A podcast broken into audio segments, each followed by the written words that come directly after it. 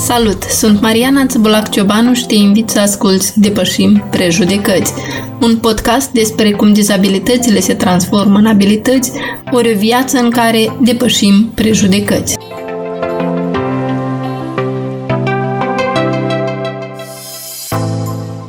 Radu Raicu este un tânăr activist civic care a participat la mai multe campanii sociale, subiecții fiind persoanele cu dizabilități, dar și persoanele social vulnerabile din societate. Absolvind cursul de podcasting, Radu a decis ca alături de studiile finisate la Facultatea de Drept, toate acestea îl vor dezvolta și mai mult pe plan personal și îl vor ajuta și profesional să devină promotor al echității și egalității tuturor oamenilor, indiferent de gen, rasă sau dizabilitate. În episodul de astăzi, Radu alături de invitatul său vor explora împreună cum pot influența factori precum legislația, stigmatizare socială și accesibilitatea în luarea deciziilor privind căsătoria și întemeierea unei familii, în cazul când partenerii au o dizabilitate. Bună ziua și bine ați venit la un nou episod din acest podcast. Cu voi erai cu Radu, gazda acestui podcast și astăzi ne-am propus să aducem în atenția dumneavoastră un subiect deosebit de important și sensibil. Dreptul la căsătorie și viața de familie pentru persoanele cu dizabilități.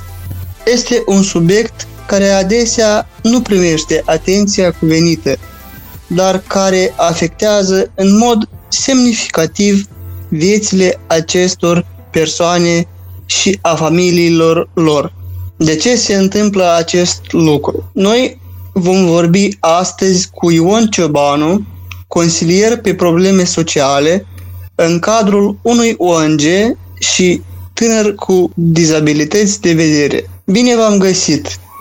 Pentru început, aș vrea să vă întreb care sunt principalele obstacole sau discriminări cu care se confruntă persoanele cu dizabilități în ceea ce privește căsătoria și viața de familie.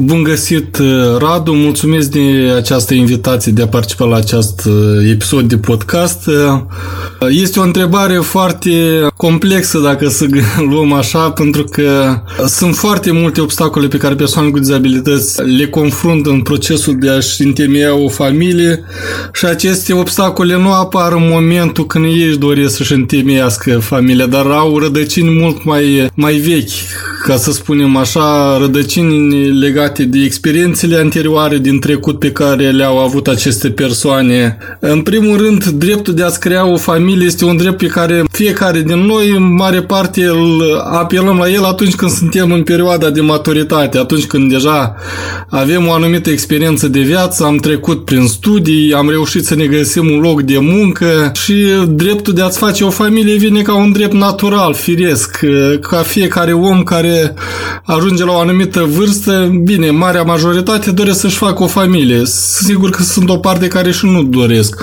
Depinde de preferințele fiecăruia.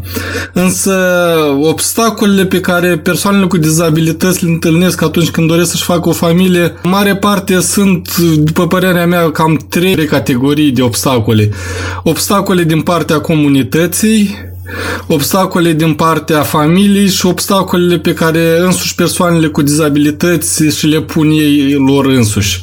Până ați întemeia o familie, o persoană cu dizabilități trebuie să acceseze în primul rând celelalte drepturi fundamentale, dreptul la educație, dreptul la un loc de muncă, dreptul de a fi inclus în societate, de a participa la activități culturale, sociale. Fără ca persoanele cu dizabilități să treacă prin aceste drepturi, este mai dificil să-ți întemeieze o familie, că până la urmă o familie înseamnă să ajungi la o anumită maturitate este cumva oficializarea unei relații dintre doi tineri care o relație de dragoste unor doi tineri care deja au o anumită experiență de viață.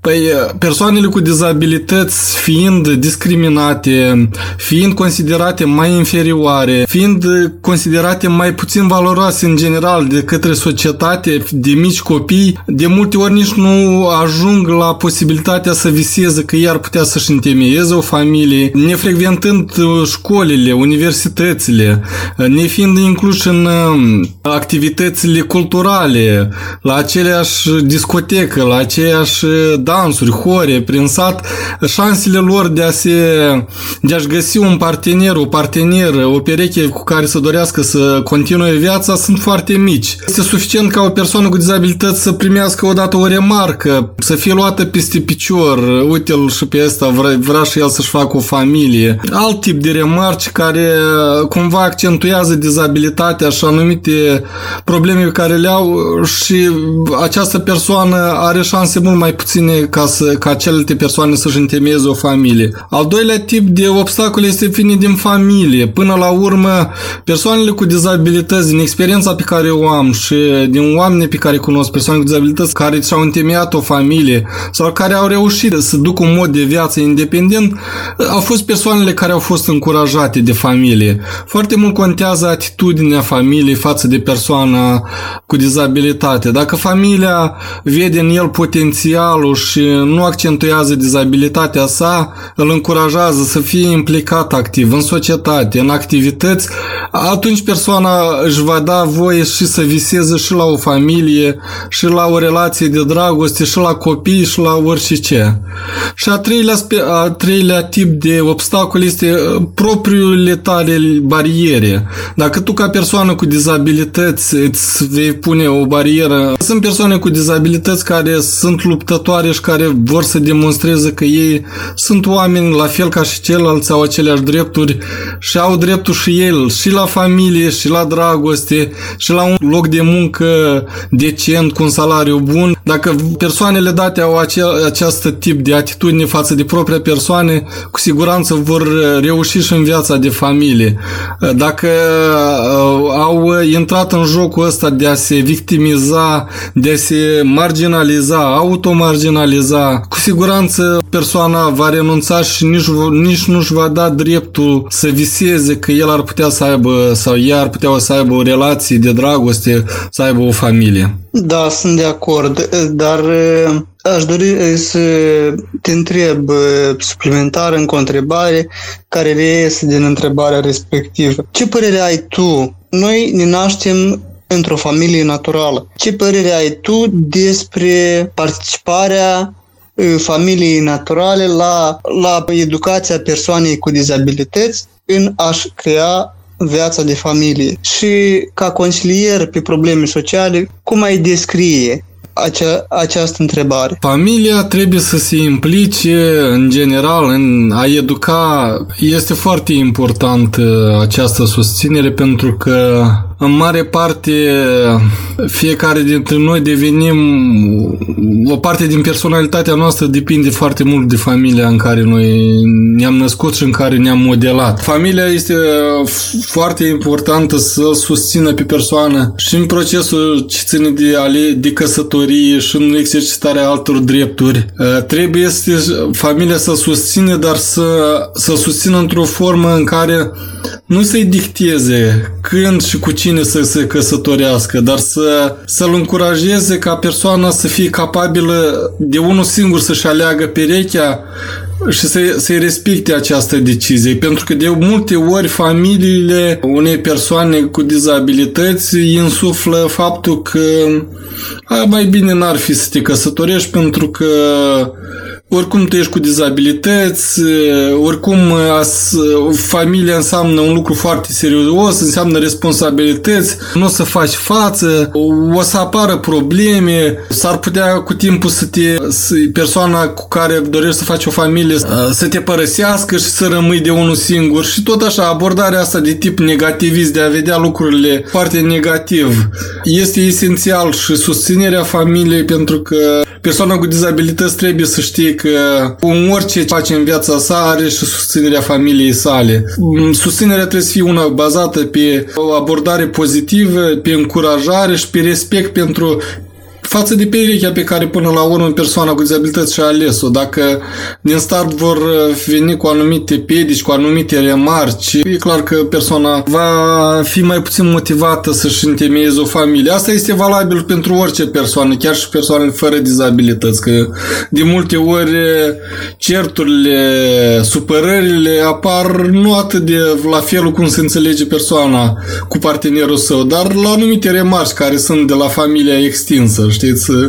Acest lucru este valabil pentru persoane cu dizabilități, dar în cazul persoanelor cu dizabilități este o leacă mai accentuat pentru că dizabilitatea cumva creează o anumită stare de vulnerabilitate. În acest context, ce politici există care protejează dreptul la căsătorie și al, al familiei și al persoanelor cu dizabilități? Politici exclusive pentru persoanele cu dizabilități noi nu avem. Noi avem în general politici ce ține de dreptul la familie, dreptul la căsătorie și politici care funcționează mai mult sau mai puțin, ce ține de procreere, de a, de a naște copii. Dreptul la familie, dacă să ne gândim, este protejat prin Constituție, prin uh, Codul Civil al Moldovei. Ce ține de persoane cu dizabilități, la fel, este protejat și prin legea privind incluziunea socială, Convenția ONU privind drepturile persoanelor cu dizabilități, alte convenții internaționale, dar uh, o politică foarte bine închegată în care persoanele cu dizabilități să fie încurajate să-și întemeieze familii, să aibă copii, din păcate nu avem și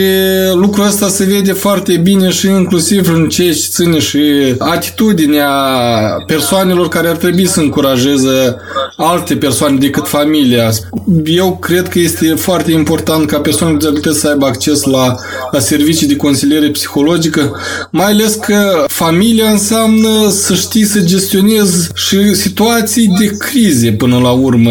Familia nu înseamnă doar uh, acea dragoste uh, foarte dulce care există la început și ca în filme, știi, cum toată lumea visează că își va întemeia o familie și vor fi fericiți ca în telenovele. Nu, familia înseamnă și foarte multă responsabilitate, înseamnă și capacitate de a depăși anumite situații de stres, de criză, de probleme care apar în viață, lipsă de bani, copii, copiii sunt oricum o sursă de, nu știu dacă sursă de stres, dar copiii implică foarte mult uh, efort emoțional, mai ales că în cadrul persoanelor cu dizabilități, uh, unele lucruri trebuie să depui mai mult efort ca să le obții.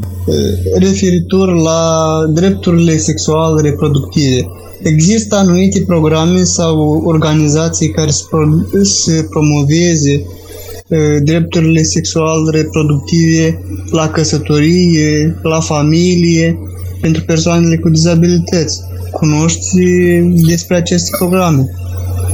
Există doar în sfera societății civile. În mare parte această problemă mai mult uh, unele organizații guvernamentale au dezvoltat-o și cumva și cei de la Ministerul Muncii au fost deschiși, de exemplu, să ofere, să participe cumva la identificarea unor soluții. În ultimii ani, oricum, se vorbește mai mult despre dreptul femeilor uh, de a avea acces la medicii specialiști, să le se facă acces în instituțiile medicale. Da, cum influențează factori precum accesul la serviciile medicale, sprijinul social și mobilitatea fizică a perso- și capacitarea persoanelor cu dizabilități de a-și exercita drepturile în acest domeniu. Ele toate sunt legate una de alta.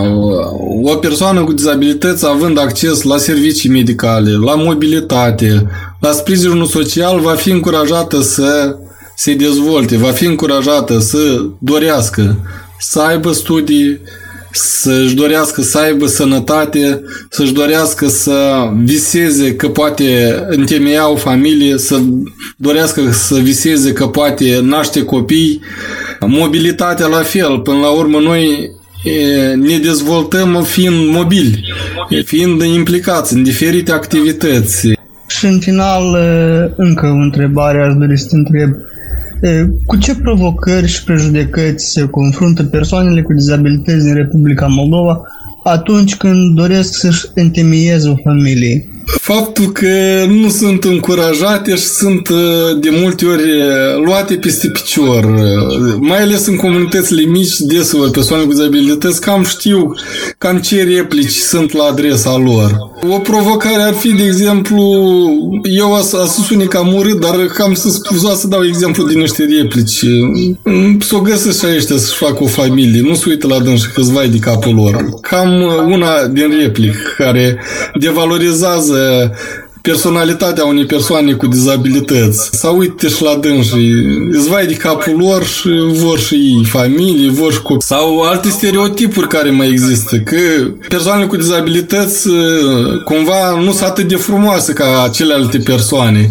Este atitudinea aceasta, că cumva are dreptul la dragoste doar o persoană care arată bine, știți? Când, dacă să analizeze dintr-o parte, inițial în relațiile de dragoste, reușește reușesc persoanele care arată bine sau care persoanele din jur îi consider că ei arată bine și ei merită să aibă și relații de dragoste, uh, au dreptul să, să-și aleagă alt partener sau parteneră dacă consideră că nu-i pe placul lor. Cumva nimeni nu pune la îndoială dreptul acestor persoane de, a de a avea dreptul la relații de dragoste, de a dreptul să-și întemeieze o familie, nu le contestă dreptul de a fi fericiți. Ceea ce persoanelor cu dizabilități, cam mulți le contestă acest drept. Și problemele apar mai ales când este vorba de o persoană cu dizabilități și care se căsătorește cu o persoană fără dizabilități. Persoana cu diz- fără dizabilități care a ales să se căsătorească sau să, să fie într-o relație, să se angajeze într-o relație de dragoste cu o persoană cu dizabilități, este marginalizată de prietenilor, este considerată că a fost amăgită, a fost manipulată,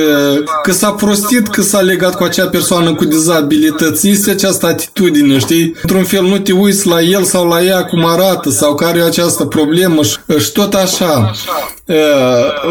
Alte stereotipuri că persoanele cu dizabilități sunt mai puțin capabile, ceea ce nu este neapărat drept. Adică o persoană fără dizabilități din start are dreptul. Toată lumea o consideră capabil și deja în timp se vede, dar o persoană cu dizabilități, chiar dacă este o persoană inteligentă, deșteaptă, trebuie să demonstreze întâi capacitățile sale, pe urmă cumva, dacă este o persoană care reușește, poate îi se acceptă acest drept de a avea o relație sau de a visa să aibă o familie. Și sunt mai multe stereotipuri, că nu pot să întrețină familie. Până la urmă, mulți, la noi în societate, este criteriul de frumusețe în a-ți alege partenerul. Doilea criteriu este criteriul social. Apartenența, din ce familie vine persoana și studiile și potențialul pe care îl are.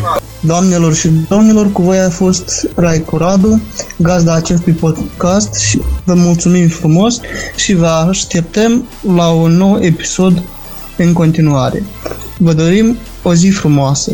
Așadar, nu uitați, prejudecățile pot fi depășite.